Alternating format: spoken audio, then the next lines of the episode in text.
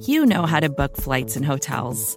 All you're missing is a tool to help you plan that unbelievable travel experience. That's why you need Viator. Book guided tours, excursions, and more in one place. There are over 300,000 travel experiences to choose from, so you can find something for everyone. And Viator offers free cancellation and 24 7 customer support for worry free travel. Download the Viator app now and use code Viator10 for 10% off your first booking in the app. Find travel experiences for you. Do more with Viator. Welcome to the Repack. I'm Justice Mosqueda. Uh, I'm going to be holding down this show solo today, so if you'll bear with me, uh, this is probably going to be a little bit of a shorter show. Um, the Green Bay Packers lost uh, 34 31 to the Minnesota Vikings. Um, I want to start uh, this by talking about the offense. So Aaron Rodgers, 23 of 33 for 385 yards, four touchdowns, zero interceptions, two sacks, 13 sack yards. On paper, that looks like a very good game. Um, if you were able to catch the game, you probably noticed a lot of those came on explosives in the second half. So like the yards per attempt metrics, right? Um, I think are a little bit skewed in terms of that. Early on in the game, I would say that the passing game uh, struggled, and it's worth noting he said this after the game. I've had a turf toe. It's a little worse than turf toe. I'm just gonna have to go get through the bye. And then he later said probably the same schedule next week. Was in a lot of pain. Went in a halftime early to get it checked out. So whatever Rodgers' mystery uh, toe injury is, it seems like it's probably going to be more long term than anyone assumed. Um, Sounds like he's probably going to get held out of practice or at least be limited early in the week next week. Uh, in the backfield, obviously, Aaron Jones was out. Um, they had 19 carries total. 11 went to A.J. Dillon, 4 went to Patrick Taylor. Uh, Patrick Taylor seemed like everything that we expected. Um, he's kind of like an all around back uh, who can kind of do a lot of the same things that A.J. Dillon did. Um, the running backs combined for 15 carries for 64 yards. You'd probably like to see a little bit more production there. Um, but they did they struggled against Minnesota's pressure front, which was kind of similar to like what Kansas City did, but it's kind of the first time that the Packers have kind of seen that defense with Aaron Rodgers under center. Um, when they talked about New Orleans and what caught them off guard about New Orleans uh, playing basically two man coverage in week one and you know it just spiraled out of hand. They mentioned that they thought that they were going to see a lot of pressure looks, and it seems like this is kind of like their first real look at it uh, this season with their you know starting quarterback. Um, Marquez Valdes Scantling and Davante Adams got 11 receptions for 238 yards and three touchdowns. I don't think that's surprising. You know, you you think pressure looks Aaron Rodgers, who are his two go-to shot guys when Robert Tonyan is out. It's going to be MVS and Davante. Um, Randall Cobb only had one reception. Uh, that's significant to me because he had the second most snaps last week, and obviously Allen Lazard was out this week with a shoulder injury. So Cobb, being the wide receiver too, seemed to be a week uh, a, a, ten thing, and it doesn't seem like it's going to be that moving forward. Josiah Deguara did not get yelled at. He in fact caught his first touchdown in his NFL career on a scam- scramble drill, which is usually when you see Rodgers uh, bark at Deguara, so it's nice to see him get on the same page. It really seemed like the offense went back to their jet motion stuff, like what they used with Tyler Ervin. Um, the difference is now it seemed like it was Randall Cobb and Equanimeous St. Brown uh, that were kind of operating it. We've seen this earlier on in the season uh, in spurts uh, with not only those two, but also Amari Rodgers as the motion man. But it really seemed like Equanimeous St. Brown was kind of the guy on jet motion and end around motion. Um, they said after the presser they stole it from uh, they stole a lot of those like handoffs and uh, fake mechanics from a team that plays a similar offense to them. I don't know if you need me to uh, tell you to read between the lines there, but it's San Francisco who, you know, obviously Kyle Shanahan has a history with uh, Matt LaFleur, and you know Matt tried to sign uh, the old offensive, uh, I think his uh, offensive line coach Mike LaFleur, his brother, who's now with the Jets as the OC. Royce Newman on the offensive line, obviously an issue. Um, seems like he's just going to be there for the rest of the season now with uh, Elgton Jenkins out. We haven't gotten anything official. It sounds like the early reports are they're worried Elgton Jenkins blew out his ACL, which is kind of a gut punch. Um, Aaron Rodgers after the game said David Bakhtiari's status is unknown. Um, I thought that that was worth noting. I don't. It's kind of hard to tell with. They don't say anything about Bakhtiari really definitively um, in the press conferences, so it's hard to know if this really is just part of Bakhtiari's recovery process or if there was some sort of setback at some point. I think Rodgers' saying that you know his status is unknown is at least a little bit noteworthy. Um, like I mentioned, saw a lot of pressures, a lot of shot plays, didn't hit early, offense sputtered early on. They could do a lot better um, in terms of just trying to get into like RPOs and quick game and stuff like that. But for whatever reason, it seems like they want to make teams pay for it rather than just kind of like take what the defense gives them. We saw it with Jordan Love. Um, that's really the only time that we've really seen that level of pressure um, early on in the game. So I I wonder what this will look like the second time around they play, or you know, there, there's going to be other teams in the playoffs that are going to play a bunch of pressure looks. I mean, Tampa sends their guys all the time. They don't walk them down to the line of scrimmage necessarily. They blitz them from depth. Um, but you know, the Rams too is another one where defensively they sure put a lot out there. So it'll be interesting to see how they play in upcoming weeks against these pressure looks because most teams have been playing them kind of too high structure. They'll either jam it or just play like soft spot drop zone, get eyes to the ball, and just kind of rally to the tackle type thing, and hope that a four man pressure gets home. Well, Minnesota kind of forced it. Um, they kind of played Green Bay how like Green Bay has been playing other teams for most of the year in terms of walking down five guys to the line of scrimmage and trying to get you know one on ones across the board on the line. Um, defensively, Green Bay had to play a lot more base personnel in this game. Um, thought that, that was probably obvious coming into it, just based off of how Minnesota plays. Remember, we're coming off of a stretch where they played Washington, Arizona, uh, Kansas City, and Seattle, with Seattle specifically not being able to go under center with Russell Wilson's finger. Um, switching back to that kind of Minnesota Vikings offense where you know they could have two backs out there, they could have two tight ends out there. Um, Green Bay hasn't really seen that probably since the Chicago game. Um, so you know you get a lot of questions of like, hey, what's made Green Bay's offense or defense look really good the last couple weeks? What's changed? And I think the change is the offenses that they're seeing. Um, they're they've been their defense is kind of built to stop like the eleven personnel stuff. Um, so they know how to play that. It's when teams get heavier and you're able to get cornerbacks functionally kind of like one on one instead of using Chandler as uh, help coverage. Um, I, I, think that's what gives them a little bit of a trouble, especially with the alignment that they have. I mean, there's a lot of good things about the bear front.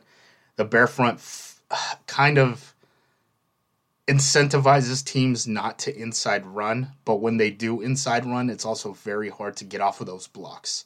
Um, so there's a reason why you know Green Bay in terms of run defense. I think everyone would say like, hey, the, you can look at their missed tackles, right? And missed tackles, they're one of the best in the league in terms of avoiding missed tackles. They're also one of the worst in the league in terms of getting tackles for losses. Um, I think that's just kind of the nature of the defense, and it's always going to be a bad matchup uh, whenever they play against a team like this. You can look at uh, the New Orleans Saints game. Uh, New Orleans went out there; they they put three tight ends out there at times and just kind of ran it down their throat. And uh, you got to remember, Green Bay had that like month long stretch where they didn't have a tackle for loss. I don't think it's necessarily the players. I don't think it's necessarily the scheme being bad. It's probably the scheme being vanilla on a down to down basis against those specific looks was is what I would say is probably the issue. Um, Kevin King at cornerback is no longer having the best games of his career uh, strung along. Um, he probably had the best three game stretch in his Packers career in the past four games. Not so much after this one.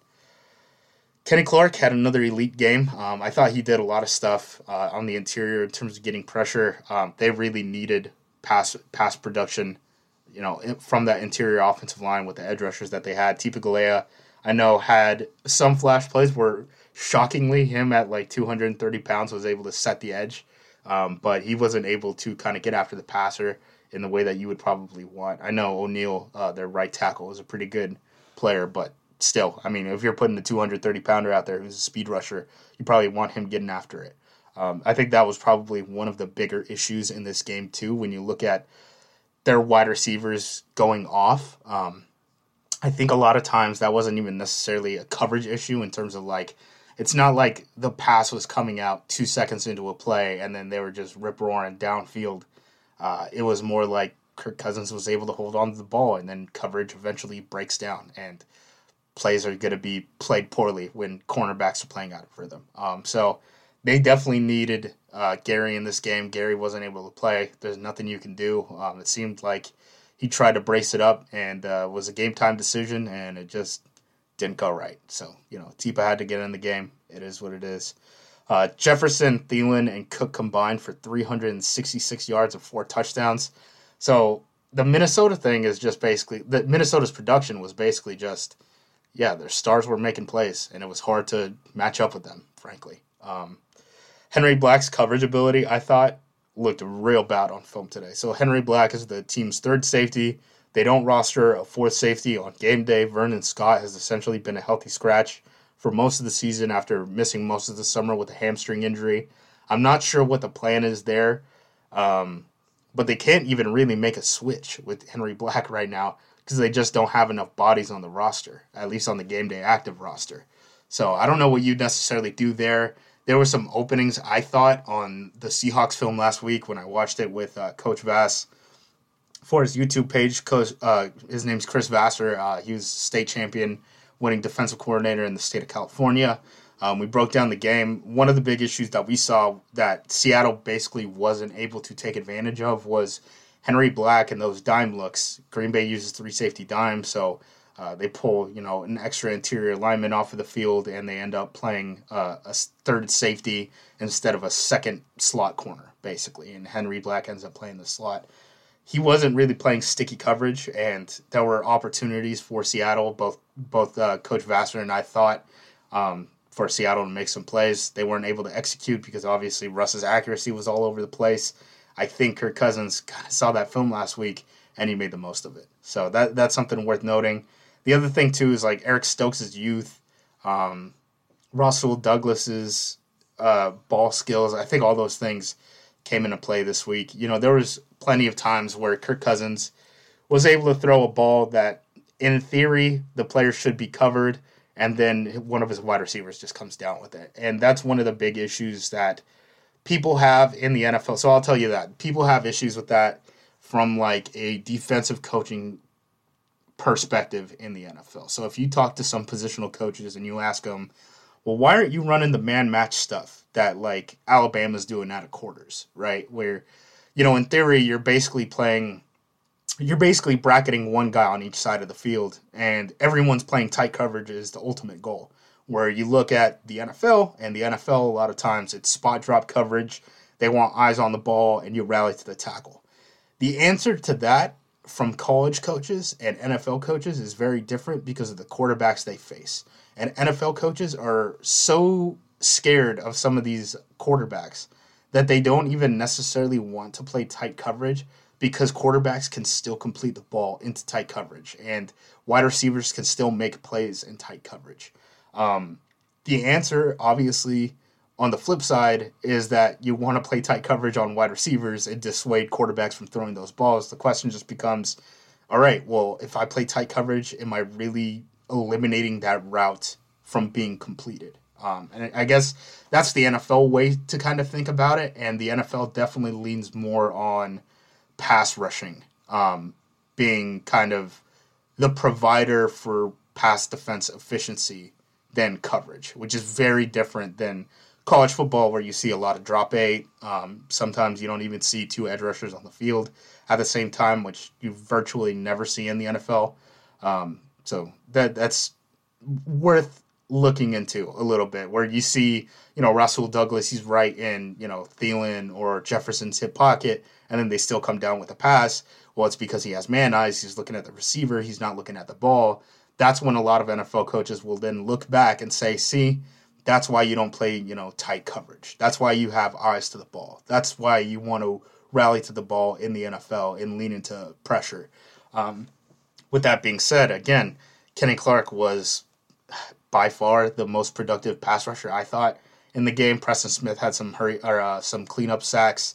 You know, Tipa wasn't giving that much um, from the edge. I don't think they were getting a lot from the interior. I know Tyler Lancaster got like two TFLs, nice for him, but as a pass rusher, he's not necessarily putting up that type of production. So I don't really necessarily know what Green Bay could have even done more from a pass rushing production standpoint other than stunts and blitzes. And even then, I don't know if you had the personnel where like, do you really want Tipa Galeai, you know, stabbing into the B gap so you could get Kenny Clark as your nose tackle on the edge? I don't.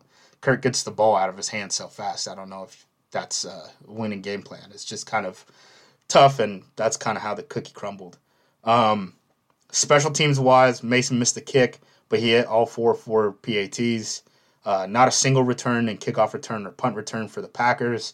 Um, worth noting that I believe Amari Rodgers was back for the kickoff returns. He just didn't return them out of the end zone, or he must have fair caught him. Um, I can't remember every every uh, instance of that, but he was out there with Malik Taylor out, and Malik Taylor was also you know the team's starting punt gunner. Um, coverage team I thought did solid. So if we're going into vibe checks, I'll say offensively, uh, it was nice seeing them do the different tempo motion stuff with the jet and the end around stuff, and not it not being something that was tied to Tyler Ervin specifically. Um, they're lucky that that guy for them is Equanimeous St. Brown right now, and he was on the practice squad and played as many games as he was able to off of the practice squad and wasn't poached. They lucked out in that. Uh, obviously, Elton going down is a huge factor. I thought the running backs did fine for what they needed to do. Um, they stalled a little bit in the first half. Let's give them a six out of ten uh, offensively. Defensively, dang, I mean, another tough one. So, coverage wise, not their best game. Pass rushing wise, I thought a pretty terrible game. Um, we'll give them six out of ten too, I guess. Bummer. Special teams, Mason still missed a kick, so let's give him five out of ten. Um, just a bummer of a game. I mean, obviously, this isn't the end of the world by any means. The Packers are still in a very good position to even contend for the top seed uh, in the NFC and, frankly, the NFL. Um, the way the NFL is looking right now, so don't take this as like the the sky is falling. It's just kind of an odd matchup, and it's worth noting that you know when they play against these teams who are you know heavier offenses, defensively they're going to have a lot of they have a lot of issues that they don't have answers to yet. I guess is the way to put it. Um, the good news is a bye week is around the corner after this Rams game, and the Rams lead the NFL in 11 personnel. I believe up to this point, it's like them and the Bills by far. So you shouldn't see, um, you know, the same type of looks defensively against the Rams next week. It'll probably be the Kansas City, Arizona, Washington. Um, there's another team in there that oh Seattle uh, type of defenses uh, that we've seen in recent weeks before this one. So keep that in mind. Um, like and subscribe everything on the channel. Uh, keep up with the feed. We'll have injury updates on APC on Monday. Um, hopefully, um, Jenkins' injury isn't as bad as you know we thought. Hopefully, Bakhtiari and Gary are able to return to practice this week. Lazard too. Uh, that would go a long way. And at some point, hopefully, we get some uh, good injury news on the Za'Darius Smith and Jaire Alexander front because this team has been banged up and uh, they need him. So, thanks, guys.